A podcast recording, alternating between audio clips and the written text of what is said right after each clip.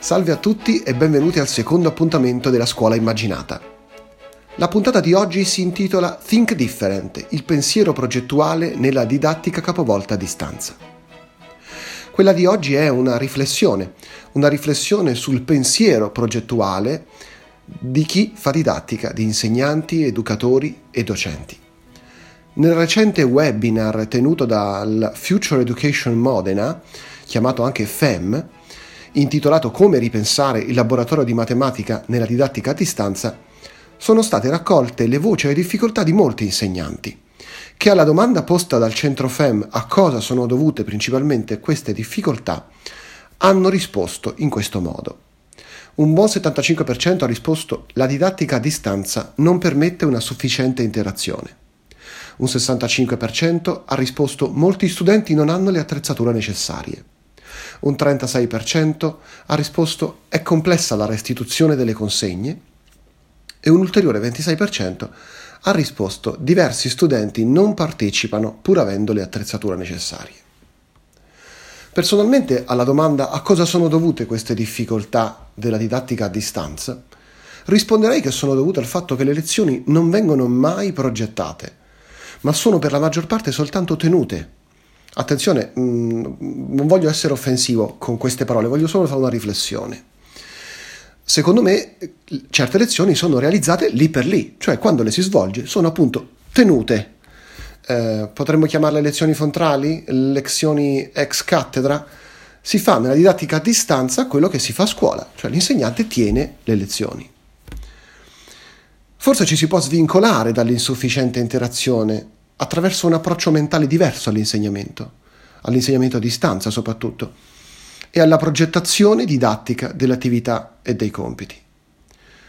Non parliamo per favore da soli davanti a una webcam o con un pubblico in silenzio. Dialoghiamo piuttosto, progettando il dialogo. Chi ci vieta di progettare le lezioni? Chi vieta di somministrarle ai ragazzi in modalità sincrona, aggiungendo all'interno delle parti asincrone di video registrati in precedenza col PC o col cellulare? Chi vieta di adottare il flipped learning e i compiti autentici? Progettare una lezione è anche progettare un dialogo, e un dialogo è fatto di parole dette e di ascolto, di ripetizioni, di ritmo. Un dialogo a distanza può essere composto di parole registrate che ciascuno ascolta col proprio ritmo e può essere anche composto sia di ascolto diretto sia di ascolto indifferita, asincrono. Cosa voglio dire? Voglio dire che se gli studenti devono capire e ascoltare, allora anche noi dobbiamo fare lo stesso, perché l'apprendimento è bidirezionale. Paulo Freire, il famoso pedagogista brasiliano, diceva L'educatore non è solo colui che educa, ma colui che mentre educa è educato nel dialogo con l'educando, il quale a sua volta, mentre è educato, anche educa. In questo modo l'interazione muta, si accresce di relazioni, aumenta. Oggi registro questo podcast perché in particolare questo spunto di riflessione mi è partito quando ho condiviso le suddette considerazioni qualche giorno fa con un mio amico docente e mi sono sentito rispondere le tue considerazioni potrebbero essere utili. Ti aggiungo una cosa nata da una frase che ho sentito ieri. Dobbiamo dare tempo al tempo. Non possiamo pretendere delle lezioni online perfette dal primo giorno, perché non è possibile. Non possiamo pretendere dai ragazzi cose che richiedono pensieri profondi e maturità. Dobbiamo adattare quello che chiediamo al target che ci troviamo davanti e soprattutto al budget che abbiamo a disposizione, in termini di tempo, energie e perché no, soldi. A questo punto credo che sia necessaria una, una miglior spiegazione da parte mia de, di qual è il punto di vista che, che voglio sostenere perché le mie iniziali considerazioni non sono affatto chiare probabilmente e non mostrano come superare le difficoltà di quella eh, scarsa partecipazione. Una riflessione. Chi è che vorrebbe partecipare a un monologo di 45 minuti? Avete mai visto in teatro un monologo di 45 minuti? Quelli belli in stile Novecento di Baricco sono davvero pochi. Anche la restituzione delle consegne è una difficoltà che può essere minimizzata utilizzando i compiti autentici, per esempio, le checklist o una valutazione formativa ed autentica. Ovviamente queste cose bisogna progettarle e tenerle a mente quando si fa lezione o si dirige una consegna. No wonder teaching is such a challenge, diceva Rob Roy Kelly, un docente americano e pedagogista autorevole progettista anche di programmi scolastici di ambito grafico scomparso nel 2004. Rob Roy Kelly fu studente a Yale, a Yale per caso e per un pizzico di fortuna direi, fu allievo di Joseph Albers, un maestro elementare e poi studente quindi insegnante ed esponente di spicco della scuola del Bauhaus, emigrato infine negli Stati Uniti. Ma torniamo alle difficoltà messe in evidenza dal, web, dal webinar. Come superare le, le, difficoltà di prima? Le voglio uh, ridire. La didattica a distanza non permette una sufficiente interazione. Oppure molti studenti non hanno le attrezzature necessarie. È complessa la restituzione delle consegne. Diversi studenti non partecipano pur avendo le attrezzature necessarie. Ok, come superarle queste difficoltà? Qualcuno potrebbe pensare che io, in qualità di esperto di tecnologie digitali, desideri che tutti gli insegnanti d'Italia prendano una laurea in informatica ed, o diventino docenti capovolti. Io però non sto parlando dell'adozione più o meno rapida di strumenti digitali, non sto parlando della messa in pratica di metodologie didattiche a distanza sempre nuove, sempre all'avanguardia, per le quali ovviamente c'è bisogno di tempo affinché vengano assimilate da docenti e studenti e possano essere quindi utilizzate fruttuosamente.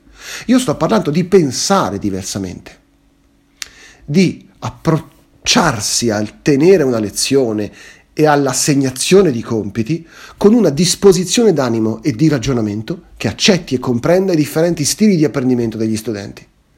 La mente di chi insegna deve essere attenta nel comprendere. Qui il verbo comprendere che io uso per me ha due significati. Primo è capire e cogliere il senso dei diversi stili di apprendimento di ciascuno studente. Secondo è quello di racchiudere insieme tutti questi stili. Sapere che esistono stili di, di apprendimento differenti e che ciascuno adotta il suo fa sì che nel preparare una lezione o una consegna di un compito, l'insegnante abbia a cuore le modalità con le quali i ragazzi poi studieranno, ascolteranno, leggeranno, agiranno e progetteranno i propri elaborati o i propri prodotti. Voglio citare un breve pezzetto tratto da, dall'opera pedagogica di Kelly che lo studioso scrisse nel 2001. Diceva Kelly, gli studenti non imparano tutti allo stesso modo né alla stessa velocità. Alcuni imparano dal successo, altri dal fallimento. L'apprendimento può essere imprevedibile. Per molti studenti l'apprendimento è l'effetto cumulativo di tutto il lavoro dei vari corsi, mentre per altri l'apprendimento è centrato su uno o due problemi. Per alcuni studenti la comprensione potrebbe non arrivare se non molto tempo dopo. Ci sono studenti che in realtà imparano più dai compagni di classe che dagli insegnanti. Per alcuni studenti è più efficace passare dal generale allo specifico, mentre altri imparano progredendo dallo specifico al generale. La maggior parte degli studenti impara facendo, ma altri imparano dall'esposizione. Alcuni imparano ascoltando e leggendo di come si progetta. Ci sono anche studenti che imparano imitando il lavoro di altri progettisti. Tutti gli studenti imparano con una combinazione di metodi. Non c'è da stupirsi che insegnare sia una tale sfida. Ecco, queste sono le parole di Kelly che mi inducono a, a chiudere questa riflessione con un ultimo pensiero. Quando si tiene presente che ogni studente ha un proprio stile di apprendimento, allora si progettano una didattica una valutazione e dei compiti che davvero sono efficaci, cerca- perché ciascuno di questi elementi comprende al proprio interno processi duplici di sintesi e analisi, dal particolare al generale e viceversa, con la teoria derivata dalla pratica dall'esperienza e viceversa con la teoria dalla quale derivano esperimenti, prove e tentativi. Tutto nella mente progettuale dell'insegnante. Nella progettazione didattica di questi di quegli insegnanti che tengano bene a mente i differenti stili di apprendimento, vi saranno sempre principi duplici di apprendimento sui quali costruire i compiti, le valutazioni e le lezioni.